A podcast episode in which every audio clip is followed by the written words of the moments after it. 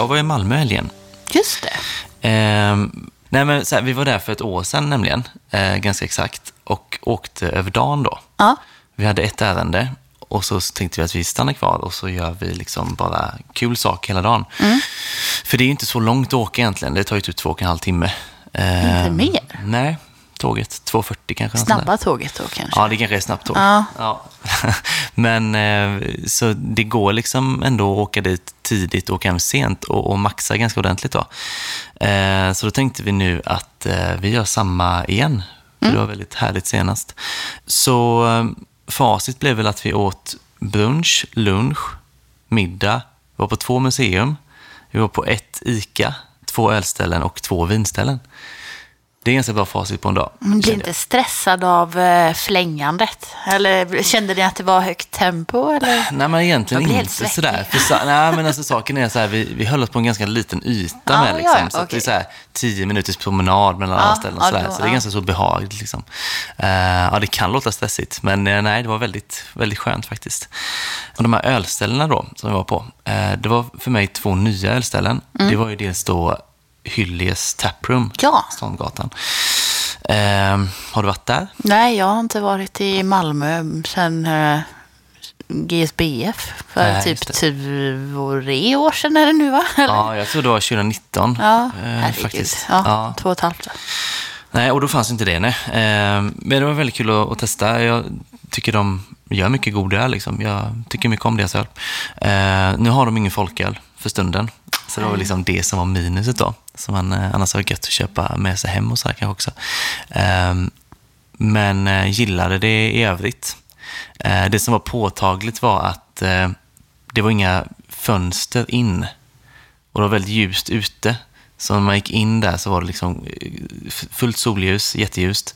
Så gick man in ganska mörkt och sen när man kom ut så var det som att det blivit en ny dag typ. Ja, för det är bara sådana portar va? Eller? Ja, precis. Ja. Exakt. Eh, så, så charmigt och liksom eh, allt det här, men eh, det var väldigt så. När man kom ut där fick man kisa ett tag sen. men vi gick till eh, ett ställe som heter Pivo sen. ja. Eh, som då, till skillnad från många andra ställen man går till som liksom har alla möjliga sorts öl, så, så har de ju bara en öl.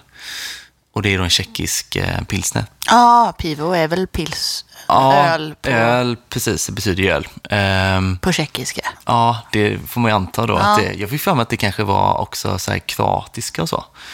Men det är lite Ja, det kan helt annat kanske. liknande. Kanske. Ja. Men det var också väldigt härligt. Jag vet inte, du kanske har varit på Gyllene Prag exempelvis någon gång. Det är liksom den upphällningen av pilsner. Eh, Ja, så väldigt ja, ja. krämigt, gräddigt eh, skum Nice.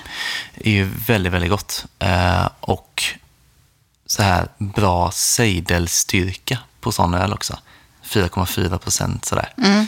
Jag vet, Nina var där för ett år sedan ungefär med jobbet och då kunde man köpa med sig eh, en liter folköl på petflaska.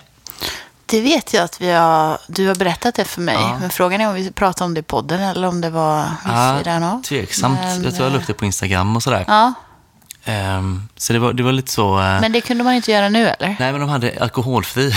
Mhm, på petflaska? Ja, på petflaska också. En sån fetingflaska.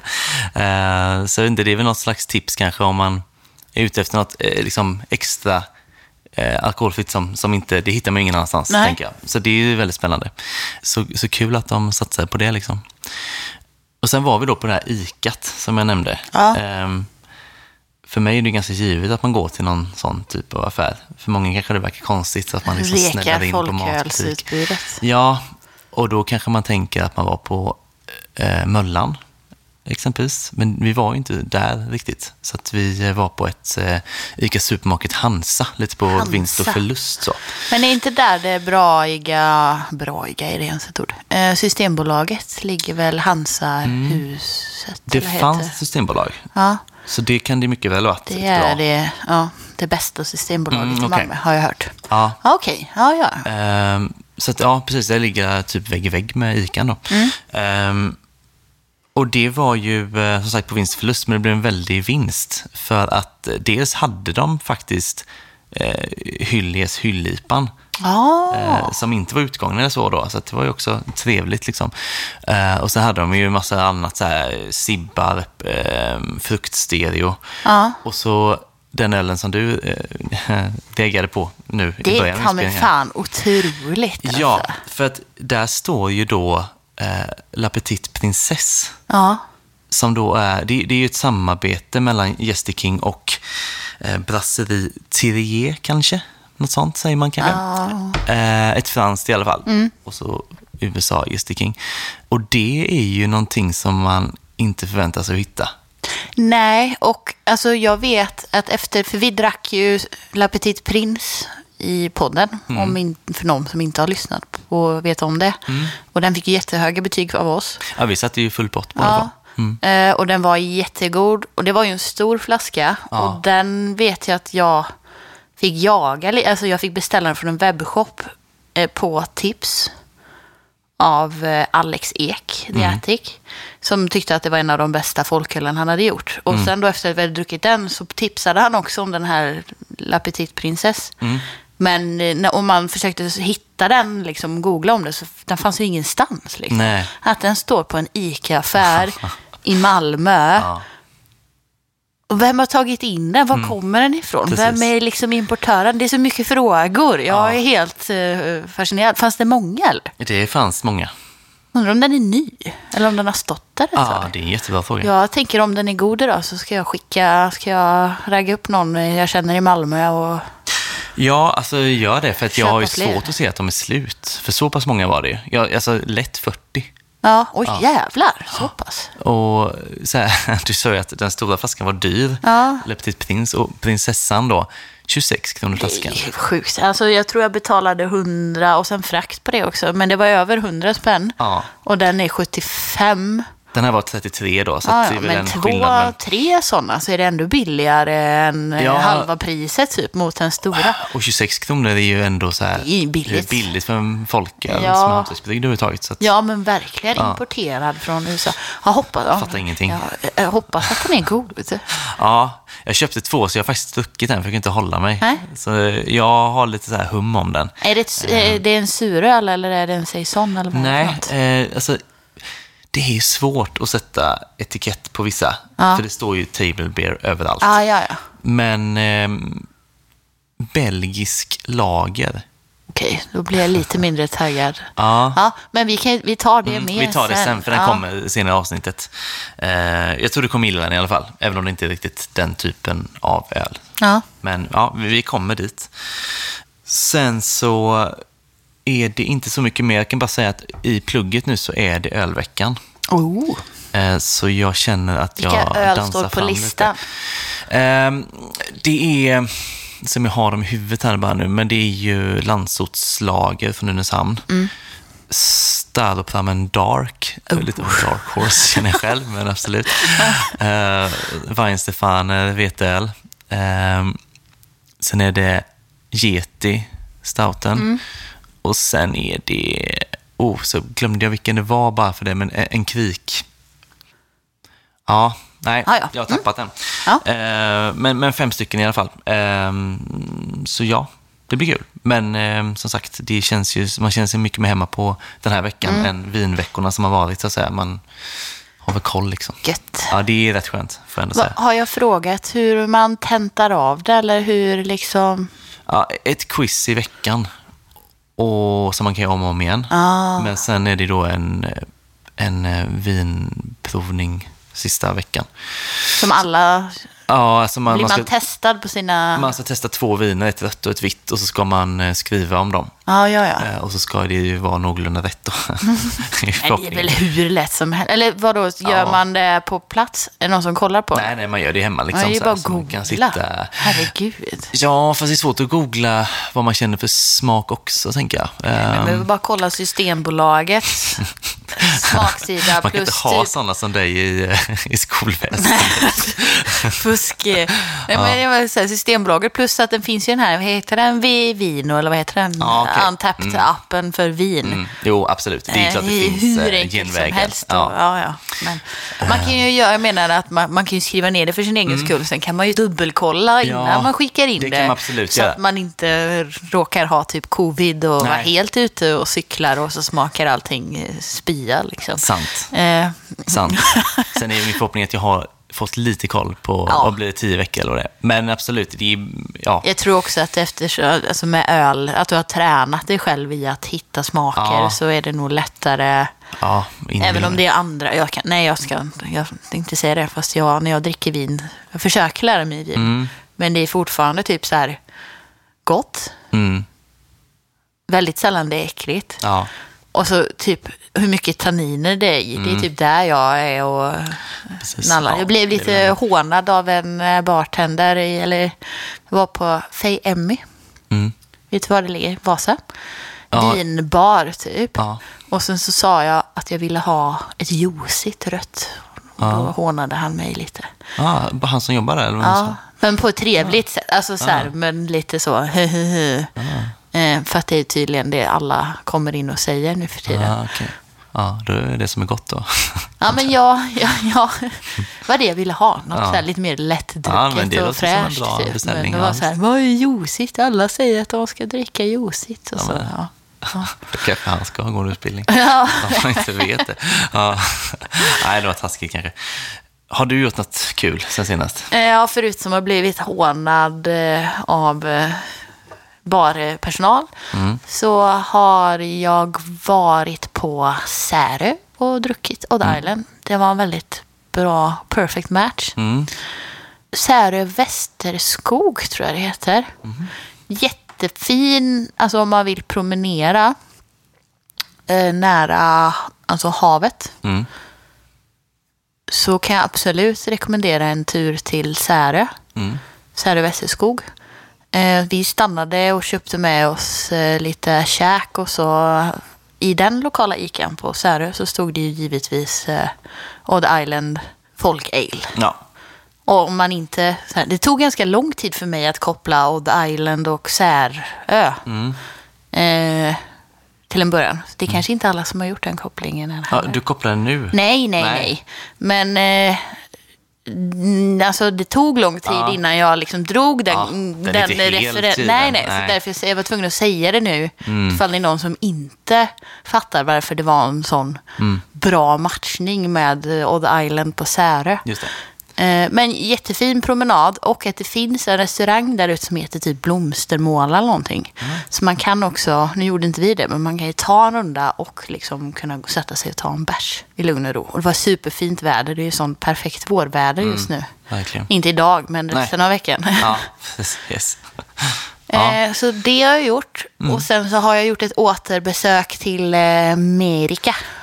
Ja. Den, som jag blev så fantastiskt kär i. Just det. Jag tycker fortfarande att den är lika god. Skönt. Nu drack jag den direkt ur burken. Jag knatade ner till eh, Röda Sten och Ja. så drack den i solnedgången. Perfekt ju. Det var, ja, den är jättebra alltså. Skönt att det inte var bara en gång Nej, eller hur? Jag var lite rädd först. Ja. Att, oh, nu kommer jag bli besviken. bra batch. Behöver ta tillbaka mitt betyg. Och, ja, nej, Ja. jag tycker den är super. Ja, fan vad härligt. Men det var nog allt. Det var nog allt, ja. Ska vi helt enkelt göra så att vi ska gå in på den tävlingen vi haft kanske? Just det.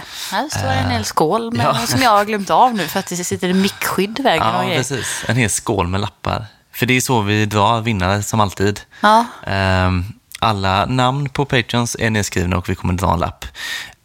Så vi passar på att tacka de som blir Patreon också kanske. Ja, Eh, det har trillat in lite nya... det har det. Eh, och även, man får inte glömma bort att tacka de som... Nej, jag skulle säga tacka de eh, veteranerna. Ja, precis. Nu, ja, men jag sitter ju och handskriver alla och du skickar ju namnen till mig i Mm. förväg och så skriver jag ner dem på lappar. Så det, det- jag tycker det är ganska mysigt för att då, då, liksom känner, då tittar man ju på namnen och så liksom känner man igen vissa. Mm. Och vissa, alltså, vissa är ju så kompisar från, som var snälla och var patrons från början för att stötta podden. Typ. De kan jag ju tacka än idag. Det är bra vänner.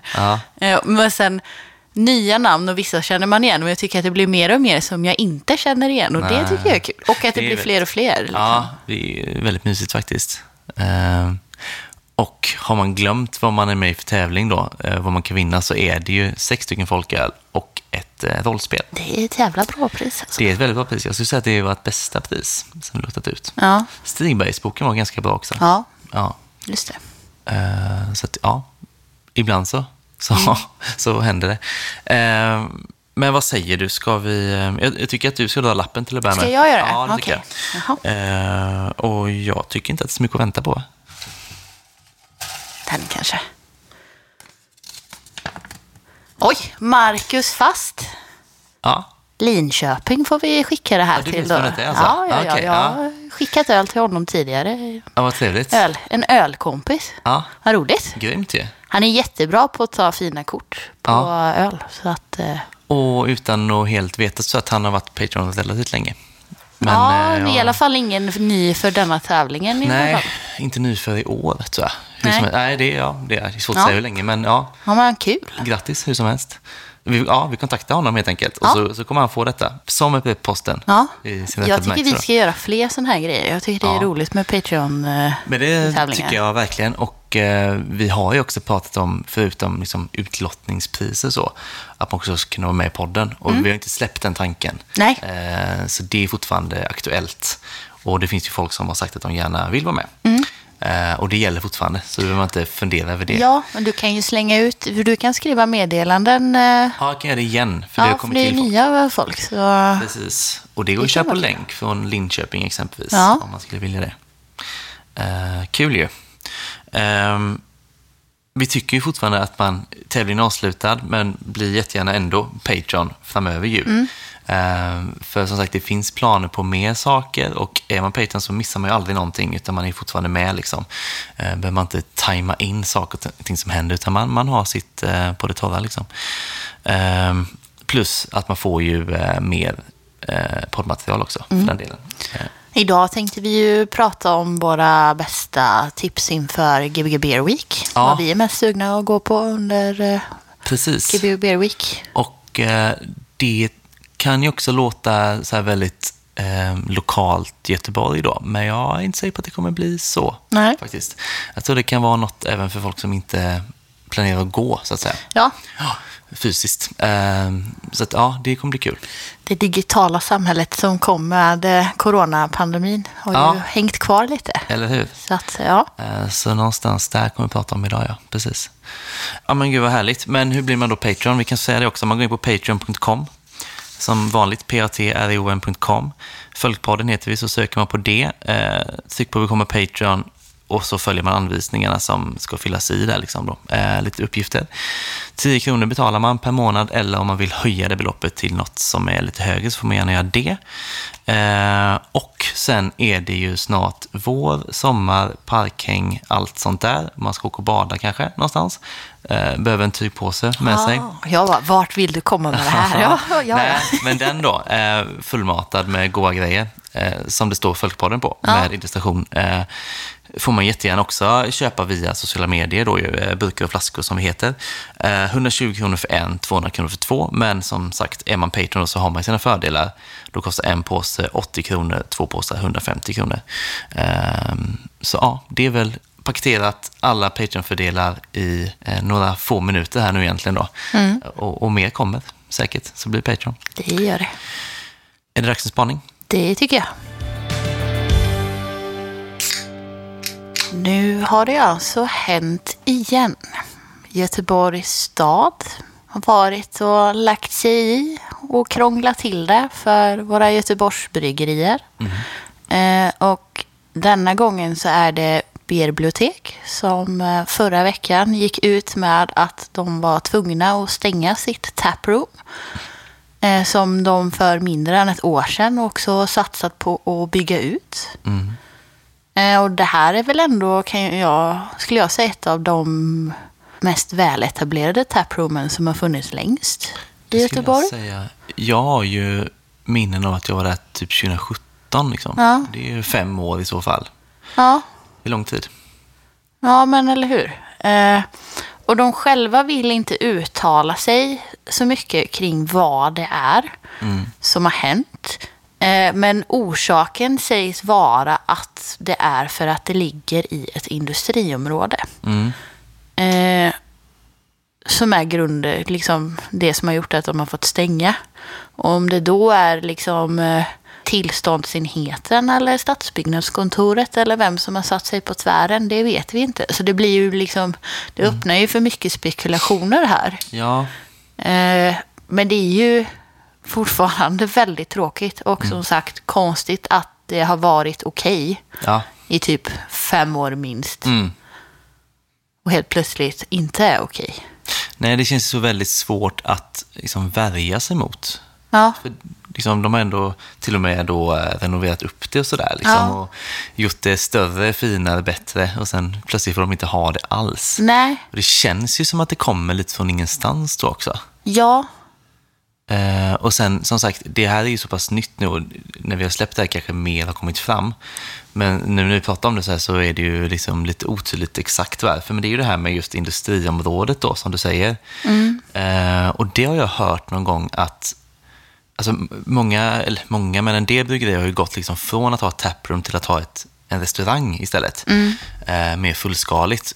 Och då har jag hört någon säga någon gång att bibliotek kommer, där de ligger, inte kunna ha en restaurang. För att det är ett industriområde.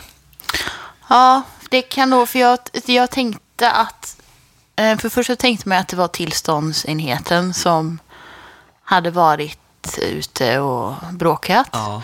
Men jag försökte tänka ett varv till. Om problemet är att det ligger i ett industriområde så är det ju också vad är skillnaden mot Ringön som också är ett industriområde. Ja. Eh, Men jag tror, nu är det ju så spekulationer också, men ett industriområde, liksom sä- säga, jag jobbar ju som arkitekt. Hela staden är ju liksom, det finns ju detaljplaner som tillåter verksamheter, olika typer av verksamheter eller liksom mm, över, ja, det finns ju i- över hela Sverige. Mm. Eh, och till exempel så kan du ju inte bo i en lokal som är gjord för affärer. Nej. Eller, och, och tvärtom.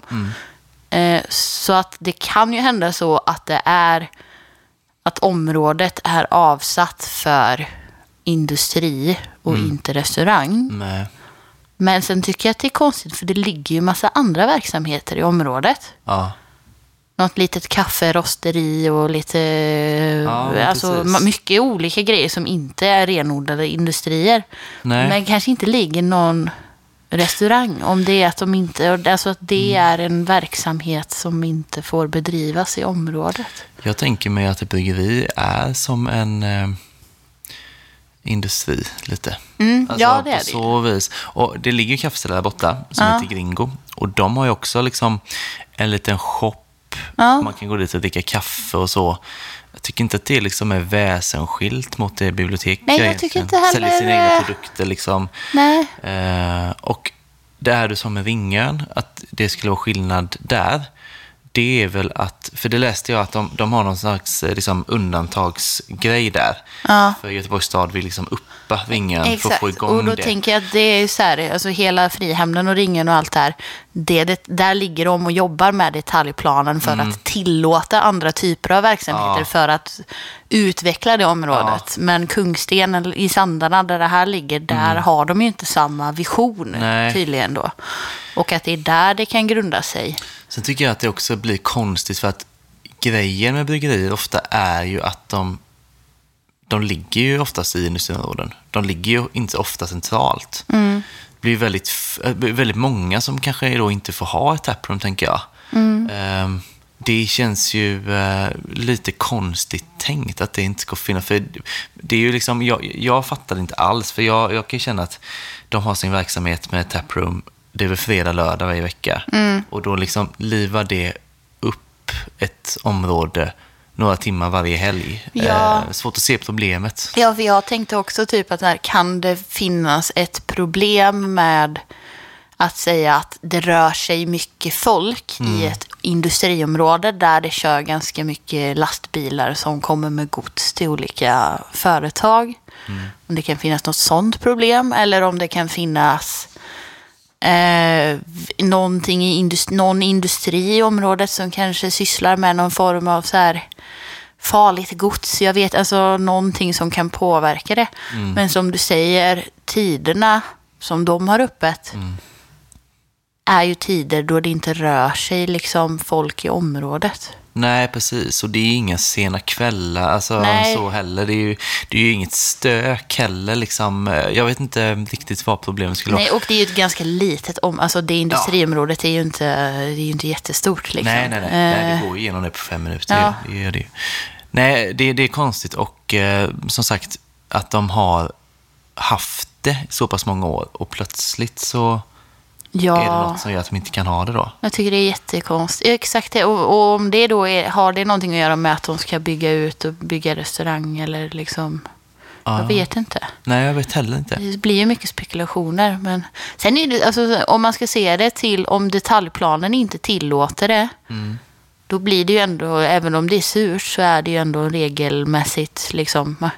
Om man, någonstans måste man ju dra gränsen, även Mm. om man själv tycker att det är en fånig. Men då, så här, ja, men då kanske man får tillåta att någon kan bo där också, eller göra om det till lägenhet. Alltså, Ja. var drar man gränserna om man tillåter det ena som inte egentligen står enligt detaljplanen? ja, precis. För nu byggs det ju en del lägenheter i anslutning Ja, till det här. precis. Jag vet inte om det spelar in, men, men Det samtidigt... är också så här, de pratar in om sina det. visioner med blandstad och allting. Och hela det området egentligen borde ju göras om till bostäder. För det är Mm. ju bara en pytteliten snutt kvar. Centralt, attraktiv mark Mm. i Majorna. Och det är ju liksom inga stora verksamheter som tar supermycket plats. Nej. Nej, det Det skulle verkligen kunna ske ganska organiskt, att man liksom tillåter båda under en tid. Ja. Men, eh, Det är väl nästan så att den typen av verksamhet liksom gör att ett industriområde blir mindre rufft. Mm. Eh, att det nästan känns så att säga, tryggare. Att det är Ja. lite eh, rörelse av det slaget. Liksom. Eh, konstigt. Och sen, sen eh, som sagt, det finns ju andra taprooms som ligger i eh, industriområden. Sådär. Och då blir man så här, kommer de behöva stänga också nu eller kommer det vara liksom en plan för varje industriområde? det, är det, det handlar nog om vad de vill utveckla, tänker jag. Och För då är sagt, det ju väldigt mycket så här kasta tärning också.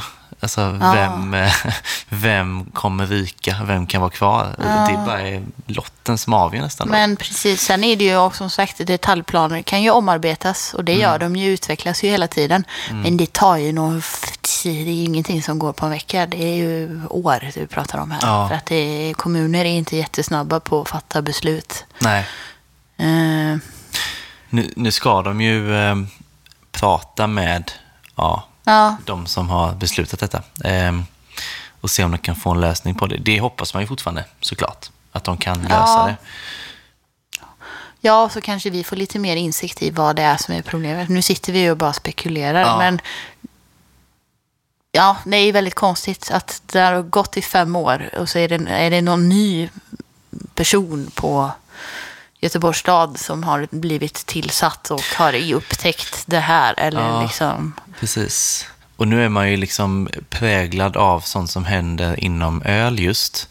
Eh, Det kanske är andra verksamheter också som får liksom stryka på foten ibland och sådär. Men Ja. själv blir det så här ackumulerat väldigt mycket eh, motgångar för ölrelaterade saker i stan. Ja. Så ibland kan jag verkligen känna så här, eh, hur kan Göteborg vara Sveriges ölhuvudstad?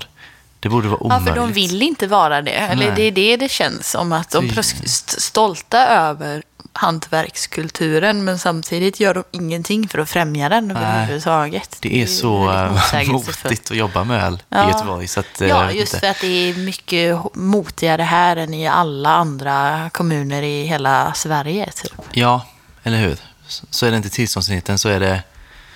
Stadsbyggnadskontoret Ja, eller eh, ja, något annat av alla instanser, myndigheter på kommunen. Ja. Sen, alltså jag, sen inbillar jag mig så här att det, det är väl, de, de klarar sig säkert utan sitt taproom, bibliotek. Men Ja. likväl är det ju något de har jobbat upp under lång tid, så det är ju väldigt tråkigt eh, oavsett. Liksom. Jag tycker också att det känns tråkigt. Jag var där för första gången i somras. Ja. Och jag vill ju, vill ju gärna gå dit igen. Ja, ja, det liksom. klart. Mm. Och det är ju den min närmaste Mm. taproom. Eller det är ju inte alls långt bort. Nej. Så ja, vi får väl hoppas att de kommer fram till någon eh, dialog och någon lösning. Men Ja, det får vi verkligen göra. Eh, jag kan tycka att det är fint. Eller jag vill säga, vi vet ju inte vad beslutet handlar om. Bibliotek kanske har tabbat bort sig helt. Eller att de, eftersom de inte har uttalat sig om saken och berättar vad det är som det faller på. Mer än att det handlar om att det ligger i ett industriområde. För att det känns som att det är ganska lätt att starta ett drev om man vill typ, i Göteborg. Ja, jo, För det att det bor mycket passionerade Mm. ölprofiler. Ja, precis. Och just eftersom det är så många händelser så känns det som att folk blir lite argare för varje gång. Typ. Ja, exakt. Jag kände också det. Att man, ja, att man bara blir eller både arg och typ uppgiven. ja, men det blir väl lite tom så. Ja, så vi får ingen mini-Ringön här i, i våran ända av stan, låter det som. Nej, det lär vi inte få. Nej. Det blir väl, jag vet inte vad man gör annars i sådana stora industrier. Plåt och grejer, sånt får vi. Ja, Ja, härligt. herregud. Ehm, ja, jag har inget mer att säga om det här tyvärr. Nej, det är lite det- sagt, det är väldigt spekulativt. ja. Man får ta det med en nypa salt, liksom, för det är så pass nytt. Men eh, Vi kanske kommer tillbaka till det i nästa avsnitt om vi vet mer. ja, det är inte omöjligt. Det är inte omöjligt. Ja, ska vi gå in på det som är temat då för avsnittet? Mm. Vi ska idag prata om något som är ganska aktuellt. För det har under en period varit kostnadsökningar på en hel del för bryggerier på sistone. Sådär. Ehm, Det har blivit dyrare med burkar, etiketter, el och malt. Och exempelvis då så har priset på maltkorn under ett halvår ungefär ökat med över 100 procent. Eh, Så det är ju tufft för bryggerierna som också då håller på att återhämta sig från eh, pandemin ju fortfarande. Eh, Och, och så brottas nu då med, med höga kostnader. Och de klarade ju pandemin bra, det har vi ju pratat om också, så här, liksom att man är förvånad att så många överlevde. Så nu ställer vi oss frågan lite grann då kanske om det här blir bryggeridöden istället. Ja, men precis. Och som du sa så var det ju det man tänkte. Och vi satt och spekulerade i, i början av corona. Liksom, att hur många kommer överleva, hur många kommer... Och, och sen var det ju ingen. Liksom, Nej, det var väldigt, eh, någon möjligtvis, jag inte- ja precis, minimalt, vi säger Minimalt, ingen. Ja. nej men precis. Eh, men nu, nu när det här händer då så kommer det ju påverka eh, my- mycket på ett helt annat sätt. Eh, och man kan ju baka ner det till att det är bryggerierna som typ står för det största dilemmat typ i hur man ska överleva. I att antingen för att ha liksom samma marginal på ölen som du tillverkar så måste du antingen höja priserna och då finns det ju en risk att du förlorar kunder för att det blir dyrare. Ja. Eller så måste du håll, behålla samma pris men då får du mindre marginal och mindre vinst. Så på båda sätten är det en stor risk att bryggerierna nu kommer att förlora pengar Precis. på, även om de har full volym. Och det är ju inte jätteglamoröst och rikt att ha ett bryggeri Nej, från början. Liksom. Eh, och de stora bryggerierna kommer väl antagligen inte ändra sina priser nämnvärt. de, har klarar ju, ja exakt. De säljer så pass mycket.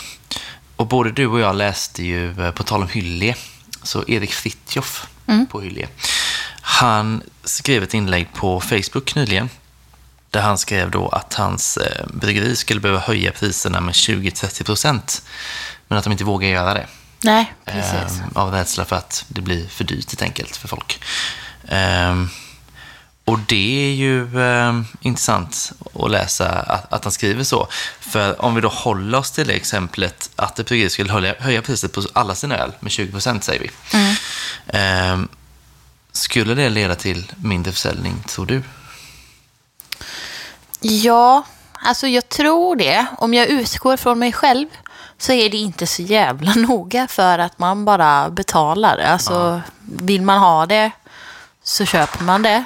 Det låter ju väldigt eh, nyrikt och bortskämt. Ja. Men det, alltså, så här, är, man- är man ölnörd så är det ju också så att du köper en, provar och sen så köper du en ny. Alltså man dricker den en gång och så... Det finns ju en eh, amerikansk term för det här som man kallar för new money ticker. Jag vet inte om, man, om vi har sagt det tidigare. Men då så att du köper en öl, tickar av den på Antapped och så köper du köper den aldrig igen. Typ, för att det går ut på att bara bocka av alla. Eh, Pokémon-tänket. Ja, men precis. Ja. Det catch them all. Alltså jag tänker, eller det är lite så jag jobbar, även om jag tycker att det är lite obehagligt att Mm. vara del av den delen, så blir det, för det kommer så mycket öl hela Mm. tiden. Men jag är ju inte den som de säljer mest öl till, tänker jag. Liksom. Att det finns ju andra typer av konsumenter som mer köper det regelbundet. Nej, jag tror att det köpbeteendet som du beskriver där, det tror jag kommer i så fall finnas kvar. Ja. Jag tror inte att folk slutar med det. Nej, Liksom. Så de kommer ju fortsätta köpa ölen, men Ja. jag tror inte att det är där de tjänar sina största pengar. Nej, den mer breda massan som köper Ja. hantverksöl kanske köper den ölen i mindre utsträckning eller sådär. Det tror jag ändå. Ja. För om man tänker sig 20% i höjning och så tänker man sig en hantverksbryggd lager bara liksom. Mm. Så kanske den nu kostar 25 säger vi. Då går den upp på 30. Och alltså det blir ändå 30 Ja. spänn för lager. Det finns ganska mycket billig lager liksom. Exakt, och om de makrobryggerierna inte höjer sina priser så Mm. finns det ju en risk att man hellre går till dem. För då kommer de också upplevas mycket mer prisvärda eller billiga för att Ja. hantverks... det blir en större klyfta mellan hantverksölen och... Precis, och då skulle jag nästan kunna tänka mig så här. För om vi istället tar exempel, exempel en IPA, 44 centiliters IPA. Eh, så att den kostar 45 nu, då har den gått upp till 54 kronor istället. Jag tror att man är mer benägen att köpa den typen av öl, även om den blir lite dyrare. Men då ser jag något så här scenario där kanske, jag skulle tro ganska många skulle köpa kanske, ja men jag, jag köper lite lager och då köper jag någon billig lager. Och sen köper jag de här IPorna, för de är svåra, de kan man inte köpa något annat liksom, man måste ha dem. Ja, Så då undrar man sig att köpa dem. Men jag tror att totalen hantverksöl skulle nog gå ner. Jag tror verkligen det är Ja. ju synd alltså. Det är klart det är. Eh, för man är ju ändå sådär liksom att man vill ju att bryggerierna ska kunna känna att de kan ta betalt. Oftast är det ju liksom, alltså det är ju ett hantverk och det är ganska få personer ofta på bryggerierna som lägger ner sin själ i att det ska bli bra. Så det är ju deppigt att de känner att de inte kan ta betalt. Men man förstår också att det inte är så lätt att ta den extra betalningen. nej men precis. Om då alternativet är att liksom behålla priserna och ha mindre marginal så förlorar de ju också pengar på det. Liksom. Att det känns som att de sitter i en rävsax och inte kan Ja, vinna. Ja för att det är verkligen så, höj, höjer man inte priserna så kommer det kanske gå dåligt ändå. Alltså, det är Ja. verkligen jättesvårt liksom. Sen ser vi ju liksom inflation, alltså just nu så är, höjs ju priserna på allt. Bensin och el och maten i butiken kostar ju plötsligt mycket mer också. Liksom. Vilket också kan vara dåligt för öl, tänker jag. För att öl är ändå en typ av lyxkonsumtion. Så när, när mycket annat går upp i pris så kanske man måste prioritera lite. Eh, och välja bort det, helt enkelt. Så, så blir det väl för många. Liksom. Ehm, sen tänkte jag lite på det här, under pandemin så var det väldigt starkt, hela den här eh, support, support your local-grejen. Eh, att man liksom, men då, då var ju tänket mer så här, då tänker jag att det finns liksom ett starkt stöd för mikrobryggerierna. Men då var det också en lite mer gemensam, vi går igenom det här tillsammans-känsla med corona. Precis. Vi vill ha kvar det här efteråt. Och det var ändå så här, alltså till en början var man ganska naiv och tänkte att covid är borta om tre månader. Och sen drogs det ut hela tiden, men man såg ju hela tiden någon typ av ljus i tunneln. Att det kommer vara en tid och sen är det borta. Det här med eh, högre eh, råvarukostnader så. Vem vet hur länge liksom? Eller är det här för att stanna? Ja. Alltså, så den uthålligheten att man ska stötta, den tror jag inte jag är samma med detta faktiskt. Nej, jag tror inte heller det faktiskt. Sen så i, i den här, eh, det blir väl lite sidospår, men i den här in, inlägget som Erik Fritiof eh, skrev, eh, där han pratar om det här, så pratar han också det, du sa ju det, att öl är en lyxkonsumtionvara. Ja. Och att han då också finns ett problem, och återigen, att man, om man ska se någon lösning eller någon där någon kan steppa upp lite. Eh, om vi pratar om krogarna. Och så har vi det här med eh, men bryggerilånen och bryggeriavtalen till restauranger. Att man binder upp sig i att bara servera någon sorts makrolager. Liksom. Det. Men det isolerar ju en stor del av mm, alltså marknaden för hantverksöl att komma in på.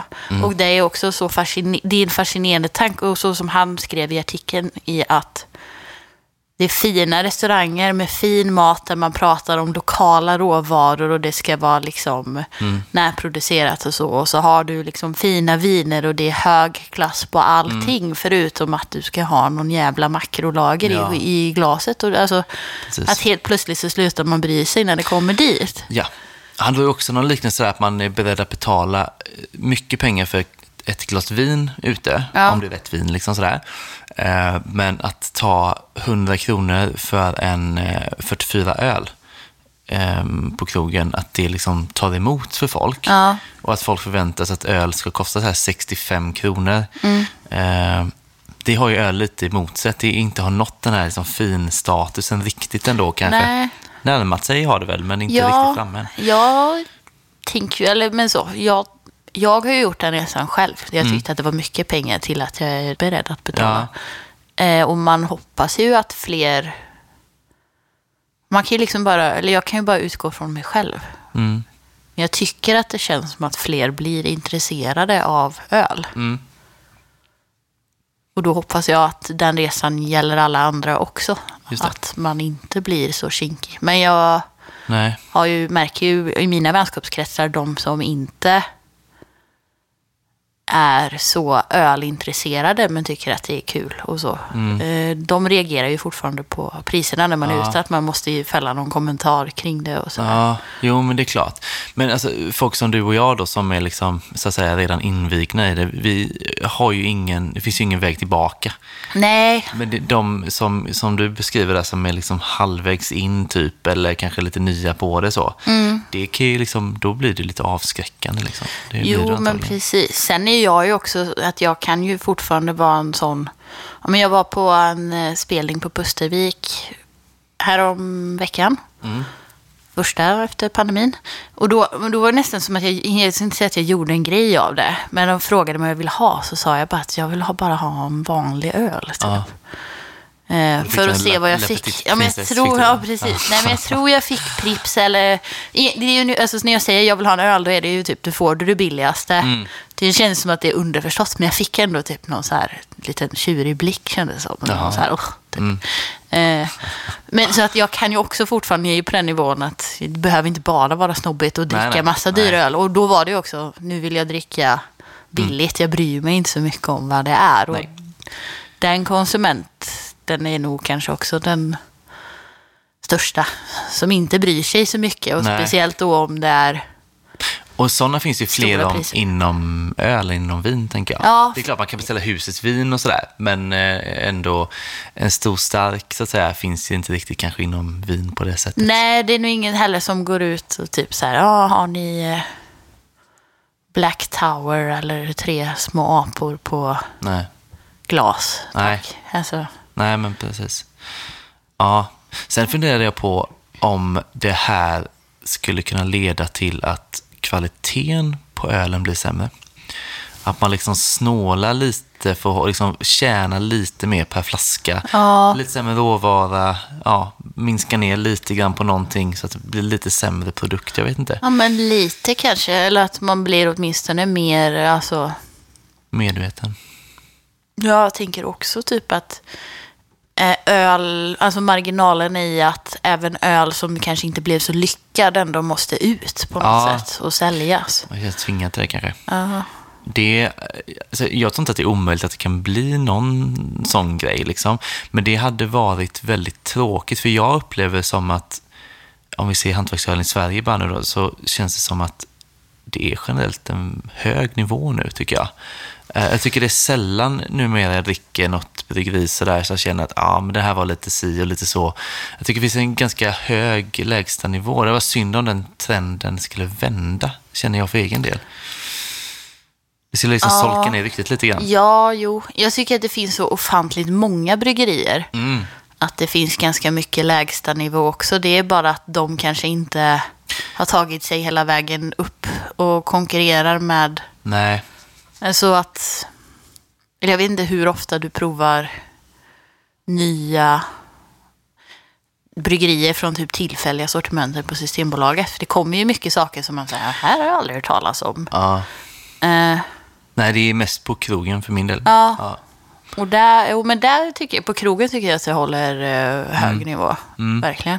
Och det som vi har pratat om i podden också, så här, liksom att folkölsmässigt också. Alltså vi, vi, Ja. vi dricker ju aldrig någon dålig folköl längre egentligen. Nej, det händer ju typ inte. dock, det kommer ju mindre alltså, Mm. än under pandemin. Det har ju stannat av lite, men nivån har ju absolut en helt Ja, annan. och då som, ja, nu blir det så här, vi, vi drack ju för ett tag sedan en, en folköl från Öland exempelvis. Mm. Och det bryggeriet drack jag en folköl av för typ tre år sedan. Tyckte att, nej, det här var inte så kul alls. Mm. Och så nu drack vi en från dem och bara, ja, men det var ju jättebra. Vi satte fyra båda så. så här. Ja. Eh, så sån utveckling tycker jag verkligen har skett. Liksom. Eh, Och de som jag tror kommer överleva, de som har hållit på längst, de är ju oftast, eller inte oftast, men de har ju, de har ju förfinat det och blivit Ja, bättre liksom. exakt. Eh, och de som kommer att överleva kommer ju bli ännu bättre, tänker jag. Ja, Men då är ju frågan, nu sitter vi och spekulerar som att alla kommer att dö ut. Inte alla, men att det Nej. finns en större... Jag tycker det känns som att det finns en större risk nu om det inte någonting händer. Liksom med Ja. priserna eller eh, med de här avtalen. Det utreds ju av Konkurrensverket eller Konsumentverket. Eller nej, Mm. Konkurrensverket är det nog. ja, Om man får eh, binda upp sig så och Mm. stänga ute det. eh, andra från restauranger. Det kanske händer någonting där som öppnar upp för nya möjligheter. Mm. Vet inte. På tal om att gå samman, eh, så jag hade en, en snabb tanke igår om att hur det hade varit om hantverksbryggerier gick liksom så här bara, nu, vi höjer priserna allihopa. Så ingen Ja. blir dyr och ingen blir billig så att säga. Eh, dock inte säker på att det är okej heller. Det är väl en kartell kanske, utan att veta för mycket. Ja, du tänker så. Sen är det ju Systembolaget som styr en del också, va? Ja, det är väl också det. Ja. Mm. Fast Alla- jag tror att man sätter pris själv. Mm. Inom, men det är väl lite olika vilken typ av upphandling det är. Alltså Mm. vilka offerter och sånt som man kommer in på. Om man kommer in på det tillfälliga eller det lokala småskaliga eller liksom fasta. Vad man försöker vinna för typ av offert tror Ja, jag. Mm. För ofta så är det väl så här, du söker en öl in den här stilen inom den här prisklassen typ. Mm. Men det är klart att man kanske kan höja priserna inom den, alltså man kanske maxar dem.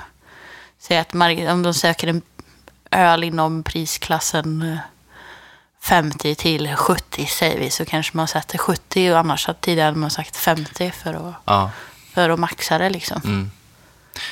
Ja, Det är svårt, alltså jag är inte avundsjuk. Att Nej, gud. behöva väga det ena eller det andra och inte egentligen kunna avgöra vad som är bäst för båda två besluten är inte positiva eller liksom fördelaktiga för bryggeriet. Nej, det är klart inte. Ja, nej, men det, det blir väl eh, som mycket annat vi pratar om, sådär, liksom, man man får se hur saker och ting faller ut i framtiden. Så. Ehm, men det blir ju intressant att se om man kommer liksom märka av det med liksom blotta ögat när man går och handlar öl. Att, att det har varit en höjning så. För så har det varit med andra varor nu, tänker jag. Ehm, jag har exempelvis tänkt, inte muttrat över dock, men tänkt på kaffepriset ett Ja. tag. Och jag menar, det skulle man också tänka på om det blev en sån liknande höjning på öl. Så skulle man ju märka det liksom bara och kolla. Ehm, vi får se. På ett sätt hoppas jag att de höjer. Och sen samtidigt, ja, kanske inte är så bra ändå till slut. Nej men precis. Så jag vet inte vad jag hoppas på ens. Har du tänkt på det med kaffepriset? Har vi pratat om det? När jag brukar berätta det för folk så är det som att, de, att det bara går upp ett ljus för dem. Att, alltså, för kaffepriset har ju ändå höjts i många år. Ja, Men att de har liksom, någonstans i smyg så gick det från 500 gram till 450 gram i paketet för att behålla samma pris. ja, Så egentligen, så priset har varit konstant, det är bara att det försvann 50 gram från paketet. Men nu har de ju också höjt priset på de här ja.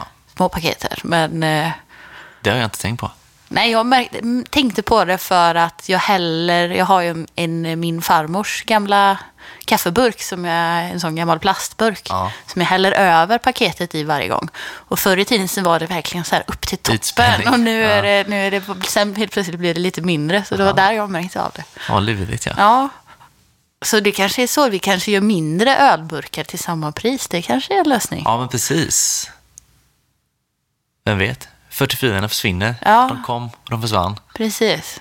är det bara 33. Ja, ja precis. Och riktigt Kanske exklusiv öl på faktiskt, 25. eh, Ja, men precis. De är ju så söta de små De är burkarna. jättehärliga de. Det, Ja. Nej, det kanske inte är så dumt för framtiden jag ändå. tror ändå, alltså, och jag tror att det är lättare att ändra pris Mm. och komma undan med det om man byter storlek. Ja, Faktiskt. det kan det vara. Det var, här kom vi på lösningen. bra, ja, okej. alla, alla lyssnar. Ja. ja. Ja. ja, vi får se vad det landar helt enkelt. Eh, högre priser, samma priser, mindre burkar kanske. Ja. Någonstans av det. Eh, nu är man ganska sugen på eh, öl, va? Jättesugen. Ja, vi har två stycken idag. Ja. Eh, vi, eh, Skåne. Eller ja, hämtade från Skåne, men den Ja, ena är precis. ju inte från Skåne. Två, men- nej, den ena är verkligen inte från. Skåne. Och den andra är jättemycket från Skåne. Vi häller upp den ena. Ja.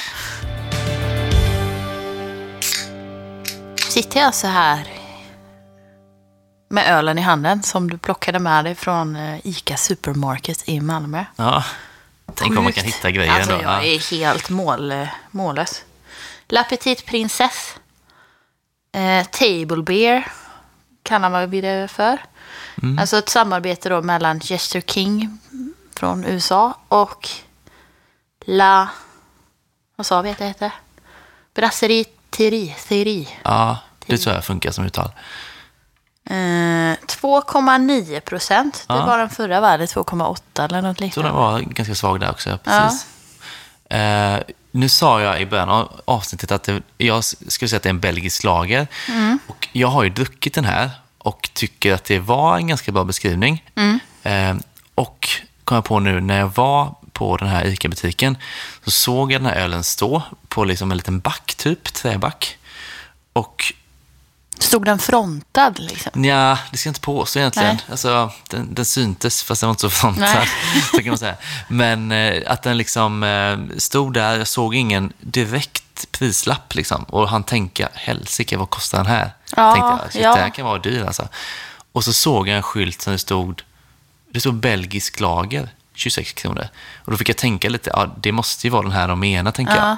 Så där stod den ju som belgisk lager. Ehm, men ja, vi får se lite vad vi känner för smaker i den helt enkelt. Men eh, Det luktar ändå lite så här surt, typ. Mm. Eller? Bara titta, dofta, smaka. Ska jag prata om alltså, färgen först? Ja, okej. Färgen. Det är ju väldigt grumligt och så här ljus, Ja, varm gul, typ. den är lite fin i skummet med tycker jag. Alltså lite fasthet har den där. Ja. Eh, den har ju lite sån eh, citrusfräschörton, Mm. tycker jag absolut. Eh, och lite så kryddig som belgisk öl Ja, ju jag skulle kan säga att upplevas. den har den här stallfunk, farmhouse-funken lite i doften också. Men det är det här kryddiga, örtiga. Typ. Ja, kan du se på etiketten där om det står att det är vete i kanske? Det skulle nog kunna vara det kände jag. Eh, korrekt. Ja, ehm, för jag tycker den har lite den vetetouchen i, i doften. Och även, jag tänker skummet brukar Ja. också bli lite Ja, gyn, gynnat av det. Ja. Ehm, så. Vi testar den direkt va? Mm. Ja.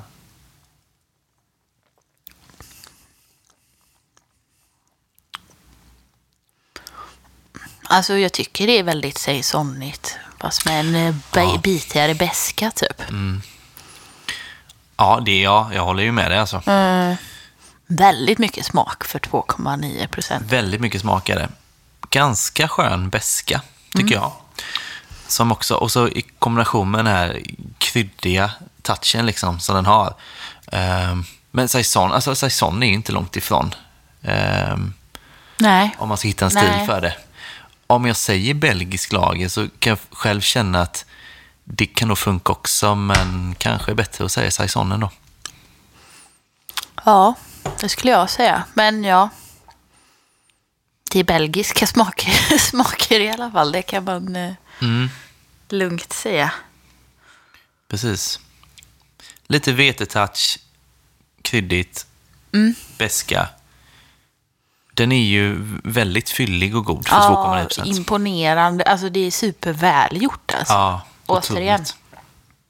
Ja, alltså man önskar ju att man hade många av en sån här egentligen. Ja. Känns också klockrent nu framåt när det blir lite varmare ute sådär med. Ja, men eller hur? Törstsläckande Det känns bra att vi har, nu är det så här fult att säga så här, att det är en vecka innan podden släpps. Mm. Så att jag hinner skicka dit någon och köpa lite innan det kommer. det. och ifall det skulle bli någon rusning efter att vi... eh, Ja, alltså jag hade dragit dit om jag hade bott Ja, i Malmö och ja, hört herregud. det. Så det har jag verkligen gjort. Jag hade köpt alla och säljt dem i andra hand för dyra pengar. Nej. Ja. ja. Vi har ju tredje mest lyssnare i Malmö också. Inte så konstigt Är det kanske eftersom det är Sveriges Göteborg-. Ja, Göteborg är etta, Stockholm tvåa. Ja, det är sen- så. Ja. Ja. vi går efter storstadsregionen. Ja, jag, faktiskt, jag tror Uppsala kanske är fyra också. Nej, men är Uppsala fjärde största? Ja, det är det. Jag Ja, tror jag vet Jo, faktiskt tror inte. det. Ja, det är lite så, man tänker inte att Nej, det är det. Men, hur? eh, ja. Får dra till Uppsala någon gång också då. Scouta folköl. Ja, Tempel har, ligger väl Ja, gud, ja. eh, bra har ju till. verkligen, Och eh, eh, ligger inte de här eh, Pixel... Pixel, vad fan heter Tänk de? på universum. Ja, tack. Eller då någonstans åt det hållet. tror kanske inte att det är Uppsala. Nej, jag ska inte svära på Nej. det. Men eh, rätt håll Ja. i alla fall är det ju, helt klart. Eh, ja, vad vill du säga mer om den? Den ser ut som Le Petit Prince, fast med en prinsessa på istället. Ja, precis. Blå, lite sagoetikett typ. Ja, de är jättefina. Jag Mm. gjorde ju en ölmatchning på min Instagram med den stora. Ja, just det. Jag kanske ska göra en med den här också. Ja, det kan du göra. Har, har du något betyg på den här? Eh, alltså, jag, för att det är så välgjort Mm. så ligger det ju på fyra och en halv och över i alla fall. Inte Ja. en femma, Nej. men fyra och en halv eller 4,75 skulle jag säga. Det välgjorda är ju viktigt, ja. Extremt välgjort och Mm. alltså just imponerande mycket smak för 2,9 procent. Ja, Jag hade liksom inte, om jag hade druckit det här utan att veta, så hade jag inte kunnat säga att det här var en folköl skulle jag säga. nej, nej, Jag nej. hade nog kunnat tänka mig att det var fyra och en halv eller något. Ja, det tror jag också. Så den är, ja, den är jättebra, men alltså, jag är i samma eh, spann som du på ett ungefär sådär. Men jag tänker vara så festlig och sätta 4,75 då. Ja, du gör det? Mm. Men då gör jag det med. Ja, gör det. Blir det enkelt för en täppt. Då har Jester King eh, alltså två femmor och två 4,75 nu då. Mm. Se vad det blir nästa gång. Vad, vad blir det efter prins och prinsessa? Är det kung och drottning då, eller vad gör man? Ja, måste det vara. Ja, jag- tänkte säga, eh, Jester, är inte Jester själva Jes- Jester är väl eh, hov- hovnar? Ja, det är så? Jag tror det. Okej, ja, se där ju. Eh, Vilken lucky accent. och King, så det är väl en Queen kvar och så har vi hela... Ja. Ja, vi Kanske. hoppas. Ja. Grymt. Mer table Men- beers från Jester King står på min Det hade varit intressant att veta vilka som liksom, de har köpt in den av och om det är någon mer i Sverige som har den. Ja, jag... Jag är inte säker på det. Nej, jag, alltså det, finns ju, en- det sitter ju en svensk etikett på den. Så någon har ju importerat den, alltså en Ja. sån ful vit. Men det står inte vem det är som har importerat den. Nej. Så eh, om man har sett den någon annanstans så får man gärna skriva till oss. Ja, verkligen. på burkar och flaskor. För det hade ju varit lite kul att kunna liksom, ja man kanske inte vill, det är som att tipsa om sitt kantarellställe. men jag tror ju att den här är, fast vad står det för bäst före? Ja, 0822. För jag har för mig att den här, det känns ju inte som någonting man gör. En collab gör man ju inte liksom regelbundet. Nej. Jag har för mig att den här är, gjordes för ganska många år sedan. Mhm. Ja. Men jag ska, har du Antept eh, kollat upp den eller? ja, inte mycket kan jag inte påstå. Eh, kollade mest för om det stod något om eh, ölstilen mer än table beer på den, men det var ju det det stod. Så. Ja, mina vänner har checkat in den här 2016. Oj, vad sena vi är. Alltså, ja, jag ska se om någon har checkat in den nyligen. Ja, det är ju folk som har. men de måste ha gjort någon ny batch av den kanske då.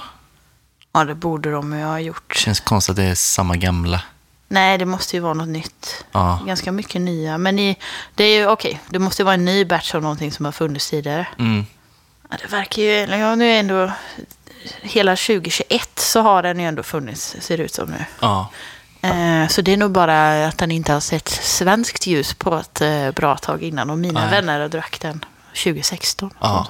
Det är ju Spännande. precis. Det är nog dags att höra av sig till dem och Ja. Det är där jag kan sälja dem dyrt. Ja, det kan det mycket väl vara. ja. ja, du kan ju köpa in dem för 26, sälja för 50. Ja, men precis. De hade inte gett en jättehöga betyg dock. Nej. Men, eh, Kanske, nej, precis. Kanske bättre nu än 2016. vem ja, och sen är inte de, eh, de utgår ju inte från folkölsperspektivet heller. Nej, okej. Nej. I Sen så jag faktiskt här, du och jag tyckte ju att det här var gott nu, men jag tror inte att det är ändå inte riktigt en ölstil för alla. heller, Nej, tror men saison är ju överlag, eller den belgiska, är ju ganska svårdrucken tycker jag. Mm, Eh, Så jag utgår mest ifrån att det är väldigt välgjort. mm, precis. Saison vid rätt tillfälle är ju bland det bästa, men det är ingenting jag går och drömmer om varje dag direkt. Nej, Jag åker ganska nöjd med typ en ja, och sen exakt. gå vidare. Ja, Men eh, alltså hänförd, höll jag på att säga, över hur... eh, ja. Är det så här ja. bra så spelar Ja. det ingen roll vilken stil det är egentligen. Nej, Utan och då dricker jag det gärna så svagt. Mm. För det märker, jag märker verkligen inte av... Nej, precis. Nej. Och som sagt, den, den upplevdes mycket starkare än vad den var också. Så att Mm. det, nej, det fanns inga som helst problem med den. Så högt betyg. Ehm, vi dricker upp i lugn och ro, tänker jag. Och sen så tar vi öl nummer två. Mm. Öl nummer två har jag hämtat ut på Stigbergets bryggeri, men det är inte Stigberg som har bryggt den. Utan det här är Brewski. Ehm, och den här är väldigt färsk. Och jag kanske ska säga varför jag var på Stigbergs också, känner jag Eh, vet, du vet ju varför. Jag tänkte jag vill inte säga Ja, det. Alla vet nej. varför då. Nej, men eh, den här burkades på Brewski. Och dagen efter så var det ett stort eh, collab mellan kvinnor på olika bryggerier Mm. på Stigberget. Gjorde de en öl ihop. Och då var det två stycken från Brewski som skulle till Stigberget. Tog med sig en sån här nyburkad burk som jag hämtade upp på Stigberget, helt enkelt. Just det. Ja. Eh, Så det var ju väldigt snällt eh, att de tänkte på oss. Ehm, kan också säga att den ölen de bryggde på Stigbergs den dagen, eh, det är också en folköl. Är det? Ja. Nej, vad roligt. En pale ale på 3,5 procent, så den ska väl säljas, fattar det som, i eh, ja, Stigbergets kiosk exempelvis, men säkert på fler ställen. Vad kul. Det har inte någon sagt det här. Ni, ni, har de gått ut med den här informationen? Ja, jag läste Ah, någonstans. ja. Jag minns Ja, inte var jag nu. men, inte eh, hört ja, alls. Så det har vi kul. också något att se framåt framöver. Men det här är ju då, som sagt var, Brewskis eh, Lionel. Och det är en New England-IPA. Så det är Har mycket den hazy på den. med. kopplingar till den här, het, den här katten? Ja, Lions Den tänker Så på. heter den. Just det. Precis. Eh, Andreas på Brewski, som har varit med i podden också, han eh, sa att det här är liksom ehm, en flört med deras tidigare då, Lions Den, som också var liksom en Hazy IPA, en tidig version inom folköl ju. Ja. Eh, vi sålde den på Fölk och sen har vi drack den i andra avsnittet. Och jag var helt hänförd för jag visste inte att Folköls IPA kunde vara så god. Precis. Och jag tycker att den var jättegod. Men man är också medveten om att det är tre år sedan. Så att mycket har hänt inom folköl och mm. folköl-IPA. Ehm, och när man doftar på den här som är så ny och färsk också. Och vi sa det off mic, men uh, sa ju herrejösses, sa jag ju för att det Mm. är ju ananas deluxe. Alltså färsk frukt typ. Den doftar hur bra som helst. Ja, helt... eh, Och väldigt fin gul färg. Alltså den ser ut som en yngre ska se ut. Den Ja. ser bra ut. lite ljusare kanske. Ja, men, kanske eh, ljusare. Det är ju mer ja, ananasjuice eh, Ja, där med. Typ. Det är väl en bra benämning. Ganska kallt gul. Ehm, Om man smakar. Ja, Måste vi prata mer. Nej. Jag ska säga en sak till bara. Nej, men det var det här att eh, den här är väl inte ute i butik än. Nej. Men eh, Brewski kommer väl ha den här via Brill sen. Ja. Så att, eh, eh, det är en öl man kommer kunna hitta på ganska många butiker. Ja, oftast Ica tänker jag också. Ofta Ica. Ja. Ja. Hemköp kan också ibland vara bra, men Ica absolut är det säkraste. Ja. Ja. Vad smakar nu? Ja, det får jag- har du...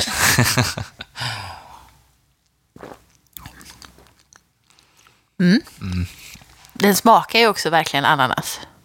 ja, det är den. Jag brukar ju säga att jag gillar de söta. Mm. Men jag hade gärna velat ha lite mer beska i den här. Eller den blir nästan lite... det- Den är ju ganska tjock i muns, munkänslan, är ju liksom lite krämig. Ja. Kan du kolla om det är vete, havre eller eh, det- laktos i eller något? Det är både vete och havre. Ja, men det är havren som gör det, om det inte är laktos då, som Mm. gör den här lite krämiga munkänslan. Precis. Ehm, Men jag håller med dig, man känner den sötman Ja. eh, lite grann. Och jag tycker väl i och för sig att den funkar bra i ölet. Men jag förstår vad du menar med lite mer väska också. Ja, någonting lite fräscht. För det är li- lite, lite, lite kvalmigt. Det är fortfarande jättegott. Men nu jobbar vi på så här eh, petnivåer här. Hur man skulle, om det skulle bli en femma liksom. Ja, Det här är ju inte, det är inte en femma för mig. Så. Mm. Eh, vi har ju också provat väldigt mycket färsk eh, New England-IPA senaste gångerna. Eh, och allt har ju varit otroligt bra. Så det blir ja. också att man liksom ja, man letar väldigt, småsaker det blir till slut. snobb, snobbigt här. Ja. säga, Med hö- höga, höga krav. Liksom. Ja. Eh, så när man börjar gå in och peta på det som är negativt innan man ser det som är positivt, då är det för att allt annat är bra också. Men det är väldigt mycket ananas, eh, alltså humle, i humletonerna så är det ju väldigt mycket ananas. Ja. Det, ja, det var länge sedan jag drack någonting i humleväg med så mycket, alltså det är ju mer ananassmak än i en suröl med ananas. Ja, det är väldigt, väldigt tydligt. Eh, vilket är jättegott. Och jag sitter lite hänförd också av att det är så här nu med... För, för jag har varit så här, jag tycker att det är gott med New England IPA. Eh, har väl aldrig riktigt tyckt... Alltså jag har länge så här, innan det började komma mycket New England IPA så, så kände jag liksom att det var kul om det kom den typen av folköl. Sen när den kom så kände jag att ja, gott, men det är inte riktigt det här som passar bäst ändå, har jag tyckt. Det finns andra stilar. Eh, men man blir nästan lite motbevisad titt Ja. som tätt nu, för nu är det så väldigt många som är bra. Att eh, nu börjar det bli en Man väldigt, väldigt på bra nivå man på det. gör. Ja, jag tror nästan. Och det är många bryggerier också. Så det Mm. är liksom, ett tag var det så här Stigbergs, spottade ur sig tre, fyra stycken, Ja, alla hög nivå. Ja, liksom var nästan ensam om att hålla den höga Ja, nivån. men det finns absolut eh, Mm. många bryggerier som håller den nivån nu. Eh, det är jättekul. Jag kan gå på ett betyg här Mm. och jag tänker, jag tänker 4,5. Mm. Nu är den ju också superfärsk. Det är ju två veckor sedan som den burkades. Sen har jag ändå kanske hunnit sätta sig lite grann. Eh, jämfört när jag berättade exempelvis för något avsnitt sedan att jag hade druckit eh, Majornas nya IPA och att den var liksom då en dag gammal. Så, så Mm. just på två veckor hinner ändå hända lite grann att det sätter sig, tänker jag.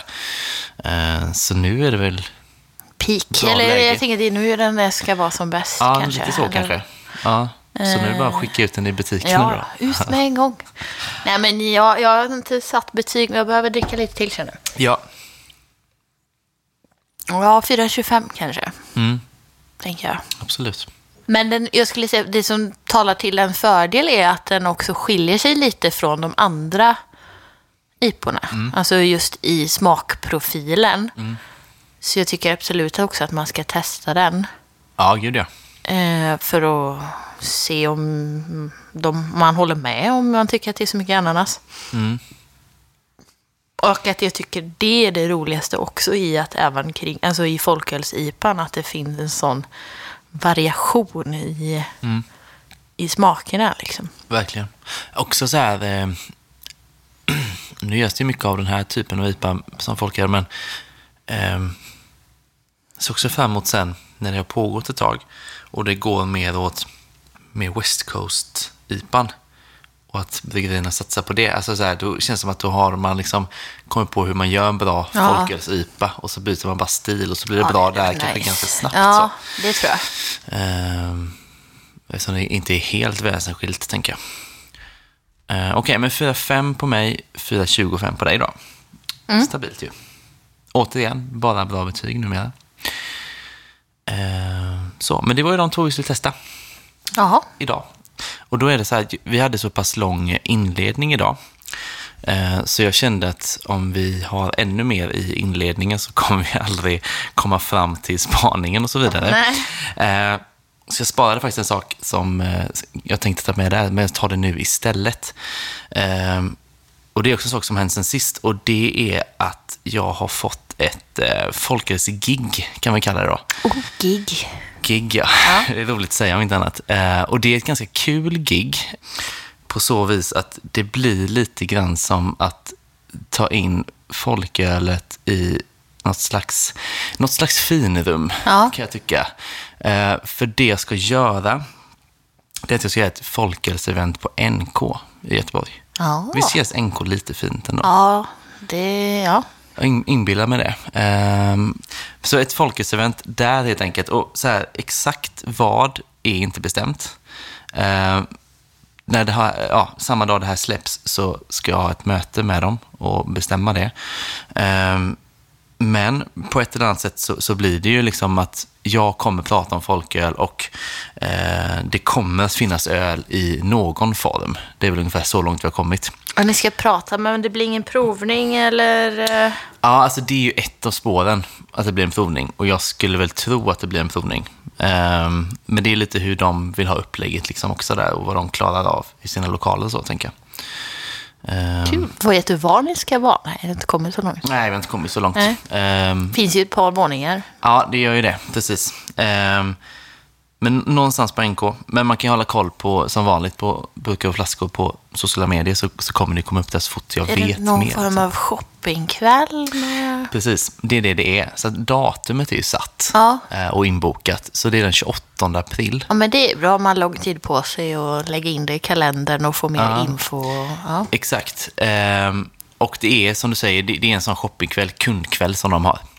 Eh, så den infon jag har, det är ju då att eh, för att vara med så ska man ju då vara med i deras sån ja, man måste klubb. medlem. Liksom, Ja, Som de kallar då nyckelkund. just det. Men det kan ju vem som helst bli och det kostar ju ingenting och sådär. Och sen har man också plus en för den delen på en Ja. kundkväll då. Så man kan eh, vara en som är medlem och så en som bara följer med. Eh, så ja, jag uppdaterar helt enkelt. Men 28 fjärde, om man är sugen på folköl i centrala Göteborg då. Så kan man säga så länge så tar vi det därifrån helt enkelt. Det ska bli kul. Ehm, och annars så är det som alltid, vi har ju vår untapped-sida. Ehm, där åker alla betyg in, så Folkpodden heter vi där. Det är bara att följa oss eller bli vän med oss. Eh, och så tack John för introlåt och Hannes för klipp. Något annat du vill ha sagt?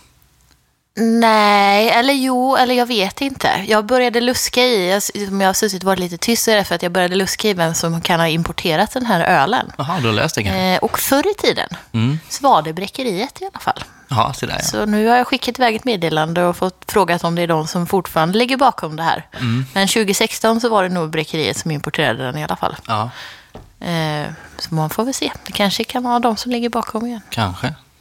Hmm. Intressant i så fall. Ja, Ja. Bra, men då får det vara slutord då. Vi hörs om två veckor.